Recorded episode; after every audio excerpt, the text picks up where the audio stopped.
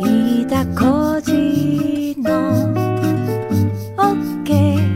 Cozy up! じゅうにがつじゅうににち土曜日、日本放送飯田浩司の OK! Cozy up! 週末増刊号。日本放送アナウンサーの新業一華です。飯田浩司の OK! Cozy up! 週末増刊号。今週の放送でセレクトした聞きどころ、番組へ寄せられたメッセージ、今後のニュースの予定などを紹介していくプログラムです。毎週土曜日の午後に更新しています。え先にお伝えしますが、今回は久々におまけコーナーもあります。えー、気楽に、えー、聞いていただければと思いますので、ぜひよろしければ、あの、最後のおまけコーナーまでお楽しみください。えー、さて今週は国民民主党代表選の告示、政府新たな経済対策決定、規模ななじゅうさんちょうえん超、旭川へ自衛隊の派遣、バイデン氏新政権の国防長官に黒人初のオースティン氏を指名、固定資産税すべての土地対象に税額増やさない方針であるというニュース、えー、さらにななじゅうごさい以上医療費窓口負担引き上げ、政府イージス艦にせき導入の方針を表明などのニュースについてお送りしました。それでは各曜日で取り上げたニュースを振り返ります。じゅうにがつなのか月曜日、ジャーナリストの須田慎一郎さん。大井原発設置許可取り消しのニュースを受けて、その背景や今後の日本のエネルギー政策の方向性について解説していただきました。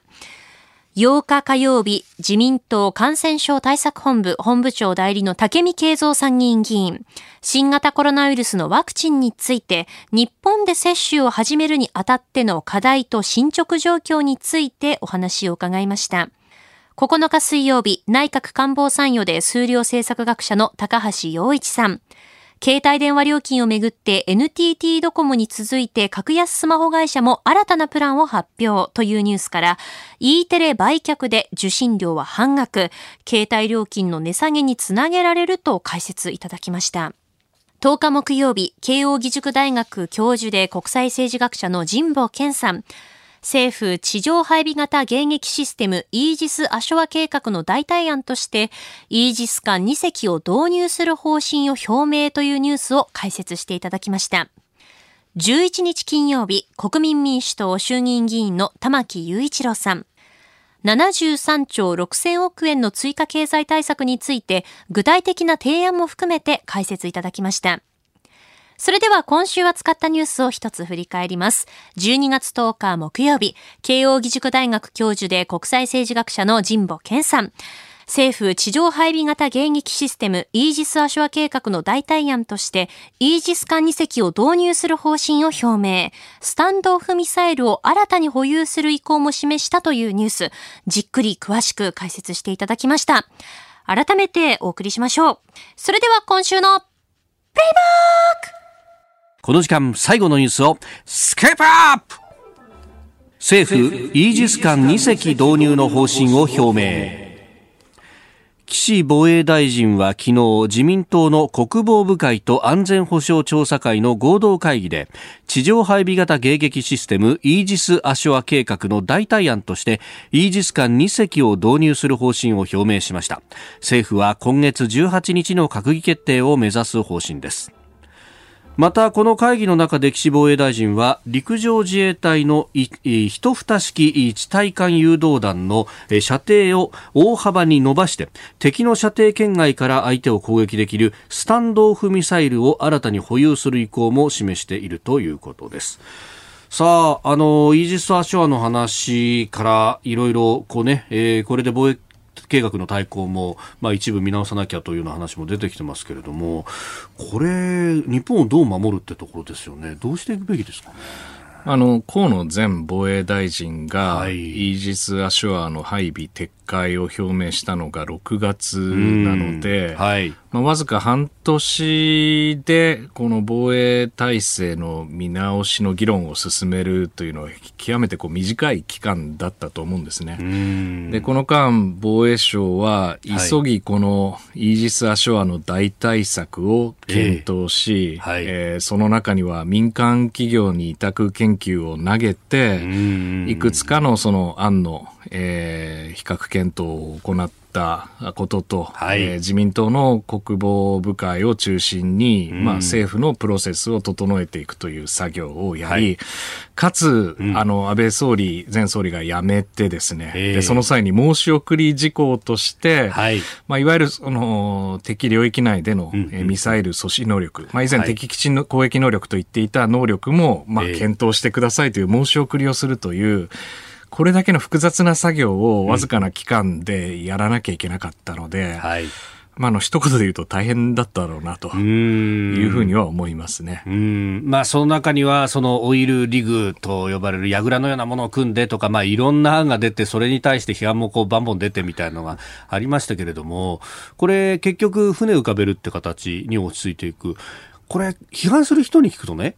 そもそも船を動かす人が足んないから陸に移すって理屈じゃなかったのっていうふうに指摘する人もいますが、この辺どうなんですかね。あの、まあ、ミサイル防衛ってこのにじゅうよじかんさんびゃくろくじゅうごにちのアラート警戒体制がやっぱり望ましい、えということで、特に北朝鮮があの昼夜問わず、えこう天候も問わずですね、え発射ということをした場合にしっかり対応するためには、え日本海に洋上に張り付けて、えこのミサイル防衛を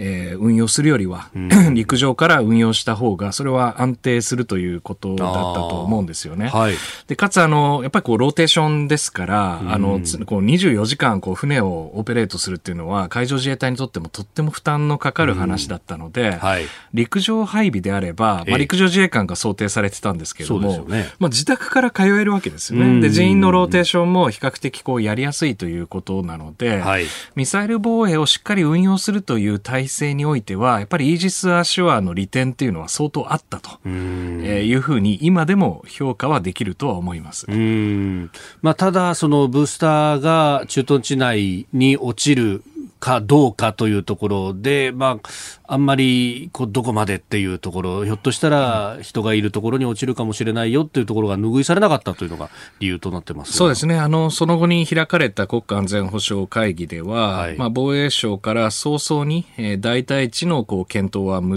しいという方針が示されて、うん、はい、で結果としてこう洋上に展開する案に絞り込まざるを得ないということになったわけですね。はい、でそこであの結構いろんなうぞうむぞうなアイデアが出てきて、うんうんうん、えー、オイルリグ型の矢倉を組むとか、はい、あるいはこう民間商船を改造して、えーえーえーまあ、そこにシューターっていうか、あの、はい、えー、まさにインターセプターと呼ばれるこのミサイル自体をこう乗せていくという案と、うん、でもう一つはこのイージス艦を造成増やしていくっていう案、案ですけれども、まあ、それぞれにこう一長一短、まあ、はい、ファンの方が多いんですけど、ある中ではおそらくこのイージス造成というアイデアがあの最もまともなあ案だったろうなというふうには私は評価しています。うん、で、まあ、ただね、相手というか、まあ、北朝鮮もこういろんなミサイルを撃ってきていて、その中にはあの軌道が途中で変化するみたいのもあると、で飽和攻撃されたらどうなんだというところもあるんで、このいわゆるミサイル阻止力、まあ、かつての言い方では敵基地攻撃能力というものが注目されてますが、これあの射程の長いミサイルって結局それに当たんじゃねえかみたいな話もあったりしますが、どうですか。そうですね。まずあのいろんなこうミサイルのその種類や飛ばし方を含めて様々な形でこう変化に対応しなきゃいけないというのはその通りだと思うんですね。でその際にも私個人の評価としては、まずはミサイル防衛能力の延長でこれを対応させることを考えるべきだと。はい、でなぜかといえば北朝鮮の技術開発で進んでますけれども、その開発スピードは緩慢なんですよ。で当然このイスカンデール型のこの、はい、軌道のこの変わったミサイルを飛ばすとか、はい、まあ、あるいはその、なんていうんですか、この、えー、いわゆるこう飛ばし方ですよね。あ、はい、えー。ああいうことを変えていくことに対応するものを、まずミサイル防衛の延長の中でどこまで対応できるか。例えば エスエムスリー っていうのが今の高高度迎撃のシステムですけれども、はい、エスエムシックス という種類の迎撃ミサイルがあって、でこれはあの巡航ミサイルと様々なこう軌道に対応できる能力の改良の余地を伴うあのミサイルなので、でこういったものを高機能化させて、まずはどこまで対応できるのかっていうことを探ると、はい、でその延長線上にだったらこの違うタイプの防衛するだけじゃなくて攻撃力を含む種類の軍事アセットを検討するということに入るんだと思うんですけれども、これもですね、はい、えー、冒頭言われていたような相手のミサイル基地とか、あるいはそのミサイル戦力を叩くということは相当難しい技術であ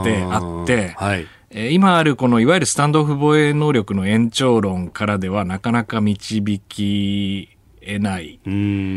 ところなんだと思うんですよ。ああ、あの北朝鮮のミサイルもその移動式であってどこから撃つかも分かんないし、じゃあ司令部叩いたところですでに命令が出ていたらミサイルは飛んできちゃうんだからっていうような指摘もありますよね。そうですね。だからもし北朝鮮向けに整備するとすれば、はい、日本だけのフルパッケージっていうのは、うん、まあ、もう巨額のお金はかかるし、はい、日本のこの戦後の防衛構想全体の見直しを伴うような大変革が必要ななんですけれども、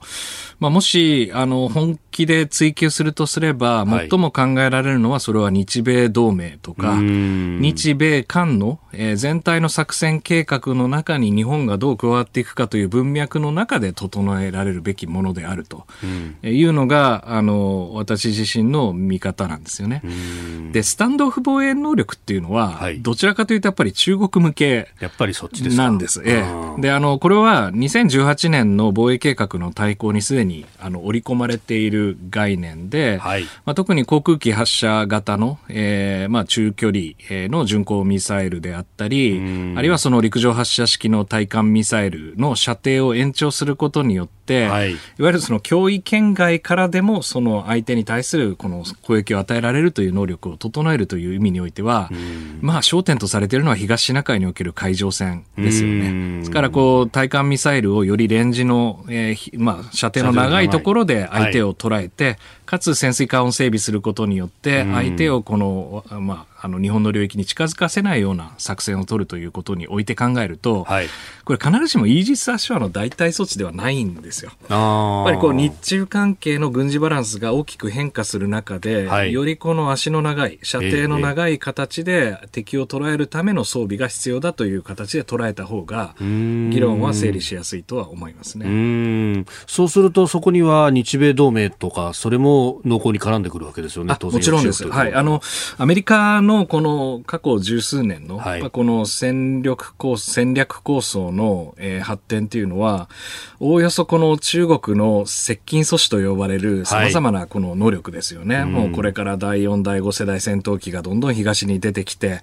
で弾道ミサイルはあるわ、巡航ミサイルはあるわ、グアムキラー空母キラーみたいなものがある中で、はい、それでもいわゆる中国の第一列島線と呼ばれているこう沿海域に戦力を投射していく、その戦域の中で戦うためにはどうするかっていうのが、うん、すごく重要なこのコンセプトのポイントで、はい、そこに日米同盟を当てはめるにはどうするかということになると、やっぱり大事なのはこのミサイル戦力と、はい、あとはその警戒監視能力をこう強化するということと、はい、あとは水中戦なんだと思うんですよね。でこのあたりでこう整備を強化していくっていうのは、はい、あのまさにこう対中戦略にとっては極めてピントの合った話なので、うーん、あのイージス・アショアとの関係だけで考えていくと議論が見えづらくなるなとは思いますね。はい、うー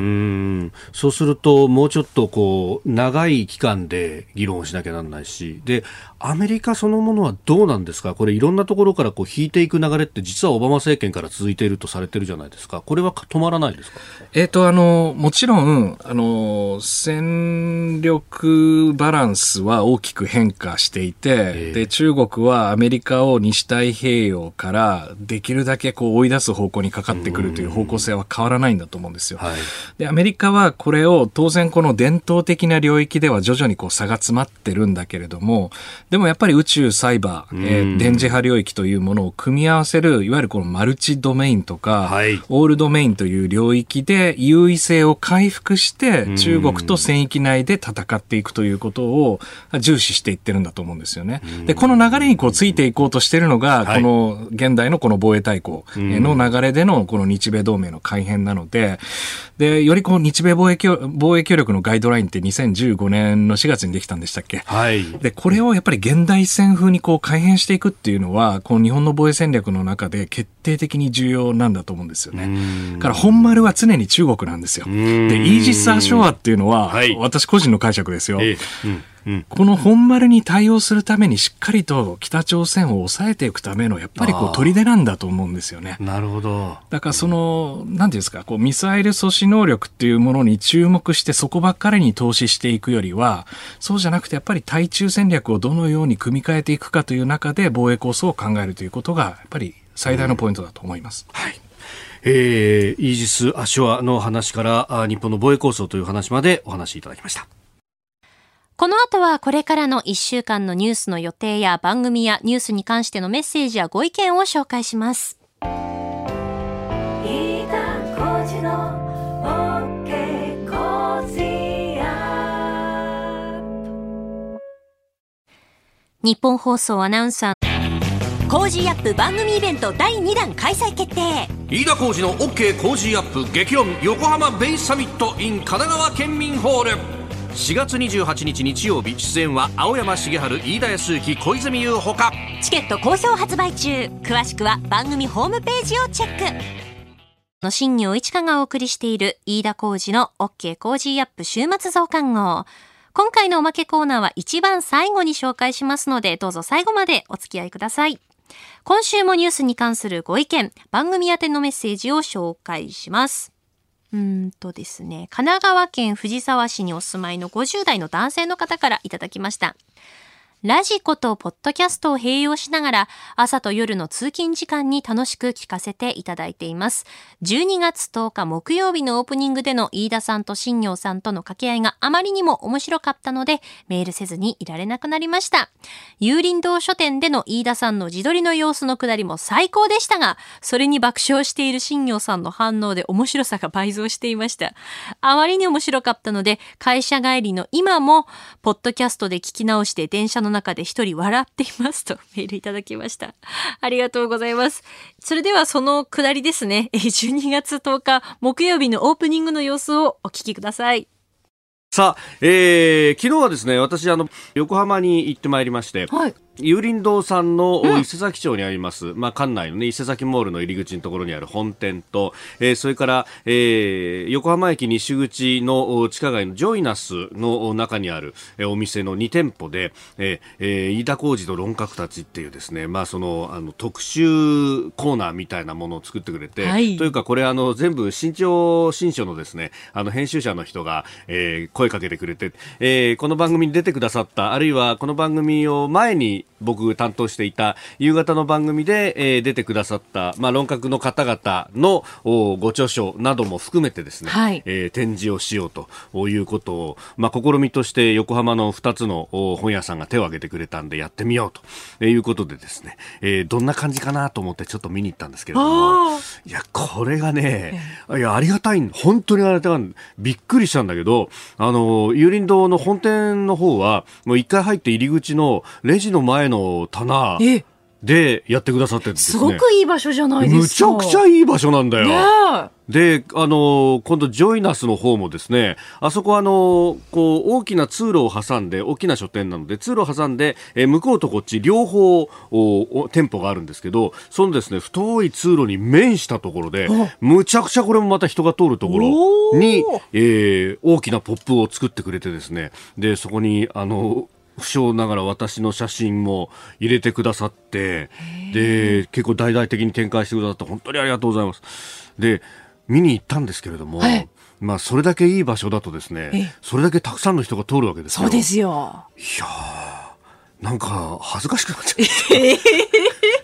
た俺いいのかなみたいな感じで。で、一応ね、あのー、番組用にというか、うん、これどうせだったらね、まあ写真とかを撮ってですよ、あの、エスエヌエス にアップするなりして、もうちょっと盛り上げたらいいんじゃないかという、私もスケベコロコロがあってですね。で、あの、まずはその棚だけをこう、パッと写真撮ったんですよ。はい、でよく考えたら、棚だけ撮ったところで、これはこの間、あの、新潮の営業の方が送ってくださった写真と全く変わらないぞと。まあ、アングルも何も変わらないわけなんで、えー、そしたら俺映んないと俺の証明ならねえよなと思ってですね、はい、一人で行ったわけですよ、うん、どうするって言ったら、そのスマホのカメラの位置を反対にタッチ、タッチパネルで変えて自分で自撮りするしかないじゃないですか。このね、おっさんの自撮りっていうのはまずものすごい恥ずかしいわけですよ。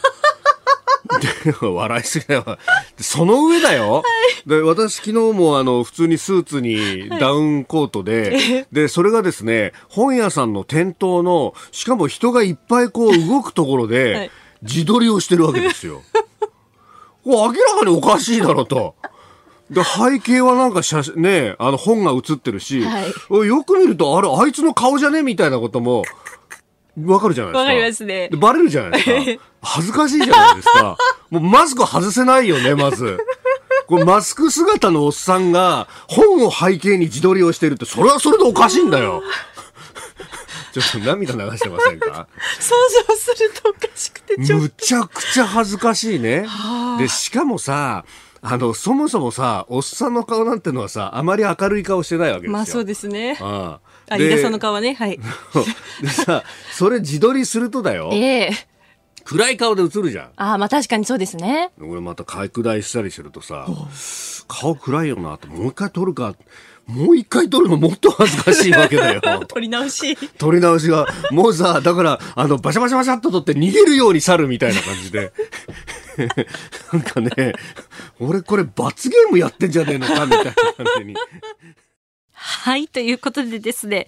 えー、現在あの有林堂の伊勢崎町本店、そして有林堂の横浜駅西口ジョイナス店で飯田浩二と論客たちフェアというのを開催しております。で、えっと、飯田浩二アナウンサーの著書である反権力は正義ですかももちろんなんですが、このコージーアップで、えー、お越しいただいているコメンテーターの方々の本でしたりとか、あとは飯田さんが以前担当していたザ・ボイスそこまで言うかで、えー、ご出演いただいた方の本もですね、そこにこうずらっと並んでいるような形になってまして、想像すると笑っちゃいませんか？なんかこう、飯田さんがせっかく来たし、なんかこう、来た証拠に写真撮らなきゃと思ってこう自撮りしようにもちょっとこう恥ずかしくて、でかつうまく自撮り慣れてないからできなくて、あわわわわわってしてる様子をこう私もですね考えてしまって笑いがこらえきれなかったんですけれども、もう飯田浩二アナウンサーがもう決死の覚悟で一生懸命撮った自撮り写真、えー、浩二アップのツイッターとインスタグラムでアップしておりますので、そちらも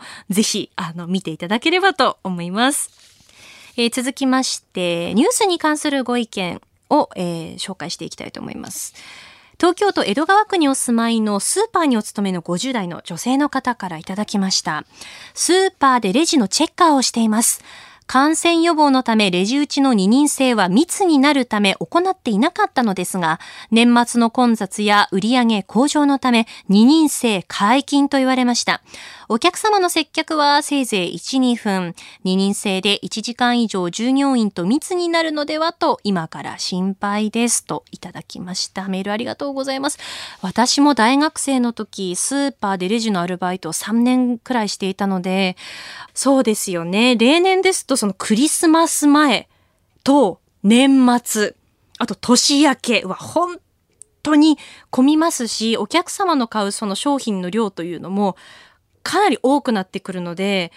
ね、二人制でないと回らないんですよね。ぜひあのお体気をつけてあのお過ごしくださいね。メールありがとうございました。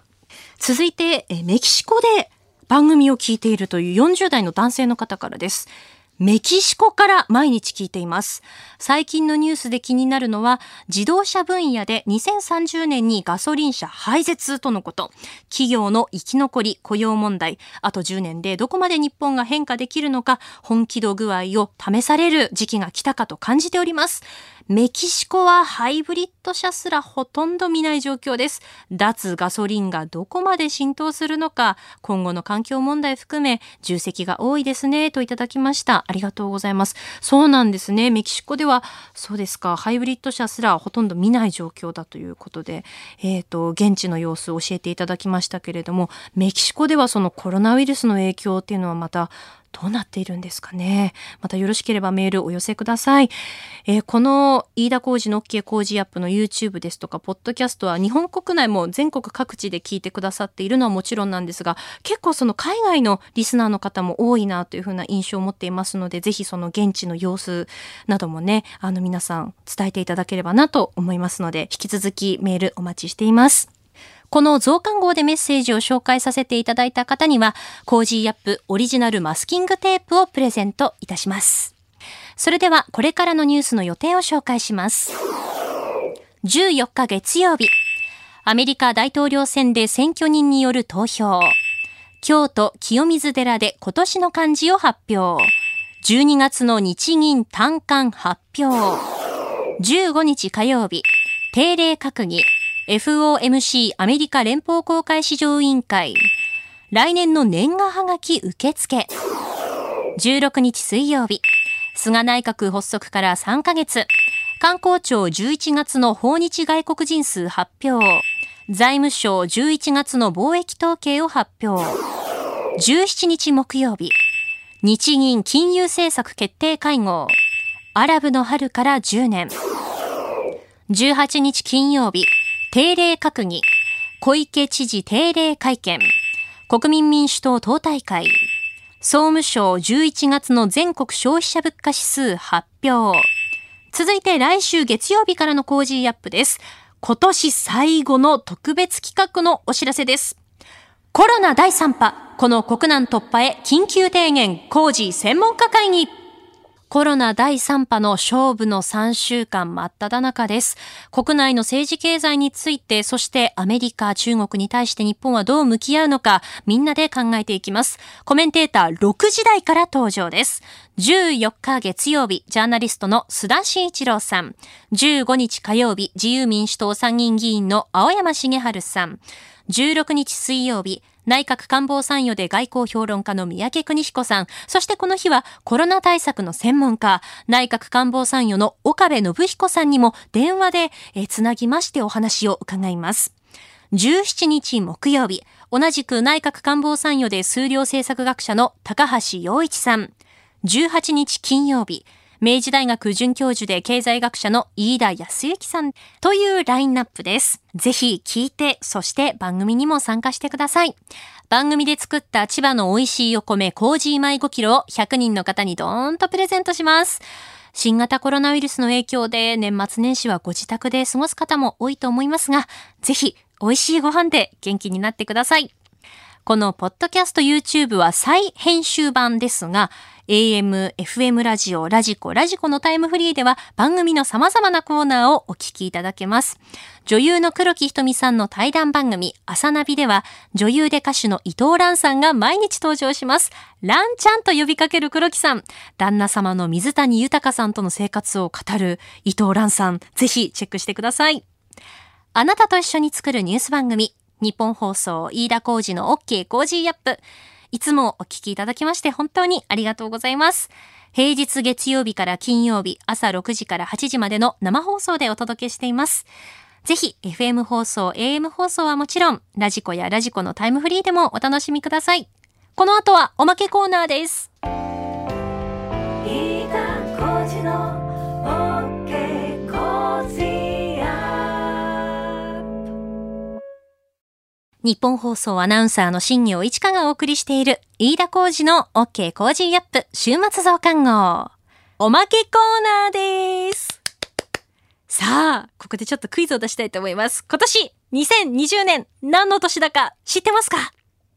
そうです、せんきゅうひゃくろくじゅうごねんじゅういちがつにじゅうしちにちに公開された大怪獣ガメラからごじゅうごねん、ガメラ誕生ごじゅうごしゅうねんなんです。おめでとうございます。皆さん、ガメラは見たことありますか？昭和の作品も平成の作品も、まあ本当に素敵で、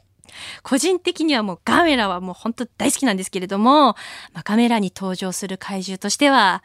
そうですね、うーん、バルゴンですとか、こうジャイガーが好きかなという感じですね。あのそんなですね、ガメラ、まあ、ごじゅうごしゅうねんということで、ガメラにまつわるイベント様々実は行われているんです。先日は期間限定で平成ガメラさんぶさくの一番最初の作品、ガメラ大怪獣空中決戦のドルビーシネマ上演が期間限定でですね行われまして、こちらも素晴らしかったです。私見てきました。ドルビーシネマって、その音がこう立体的により聞こえて色鮮やかに表現されると言われているんですが、ギャオスというこのガメラと戦う怪獣ですね、ギャオスがこう東京タワーにパッてこう鎮座する場面、夕日に染まる東京タワーとギャオスの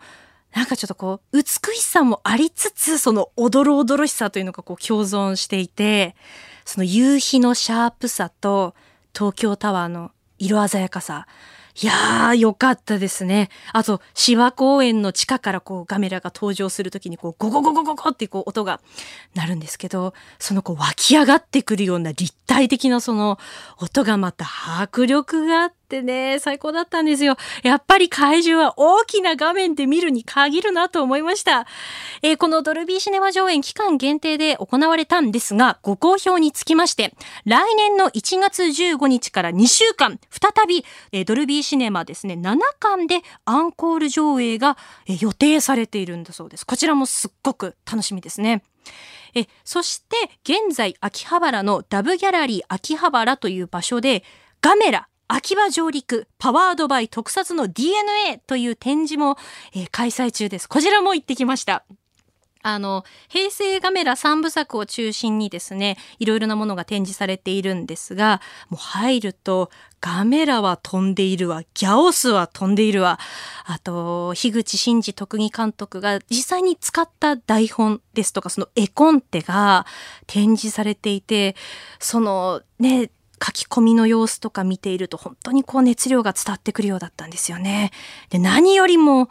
私がこう感動したのが、その平成ガメラさんぶさくのさんばんめ、最後ですよね。ガメラスリーイリス覚醒という作品があるんですが、あのそのイリスのガメラと戦う怪獣ですね。イリスの容体、まあ、子供の頃の姿、撮影で使われたのがもうそのまんまありまして、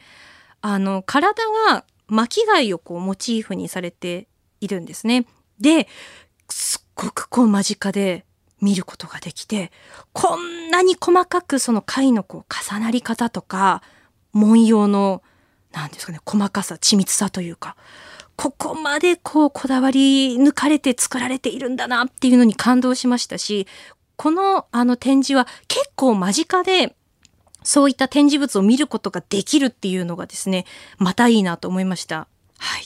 えー、こちらのですねダブギャラリー秋葉原で行われているガメラ秋葉上陸パワードバイ特撮の ディーエヌエー はじゅうにがつにじゅうろくにちまで開催されています、えー、時間は、えー、お昼のじゅうにじからはちじまでで、入場料は特製クリアファイル付きせんえん、小学生以下は入場無料となっています。あのーガメラ秋葉上陸で検索すると詳しいあのページが出てくると思いますので、ちょっとあの展示をお休みする日もあったりしますので、ぜひあの詳しいところはそのホームページで確認していただければなと思います。ダブギャラリー秋葉原は秋葉原駅降りまして昭和通り口を出てすぐのところにあります。ちょっと見つけづらいかもしれないんですけど、あのそんなに駅からは遠くない場所にありますので、あのもし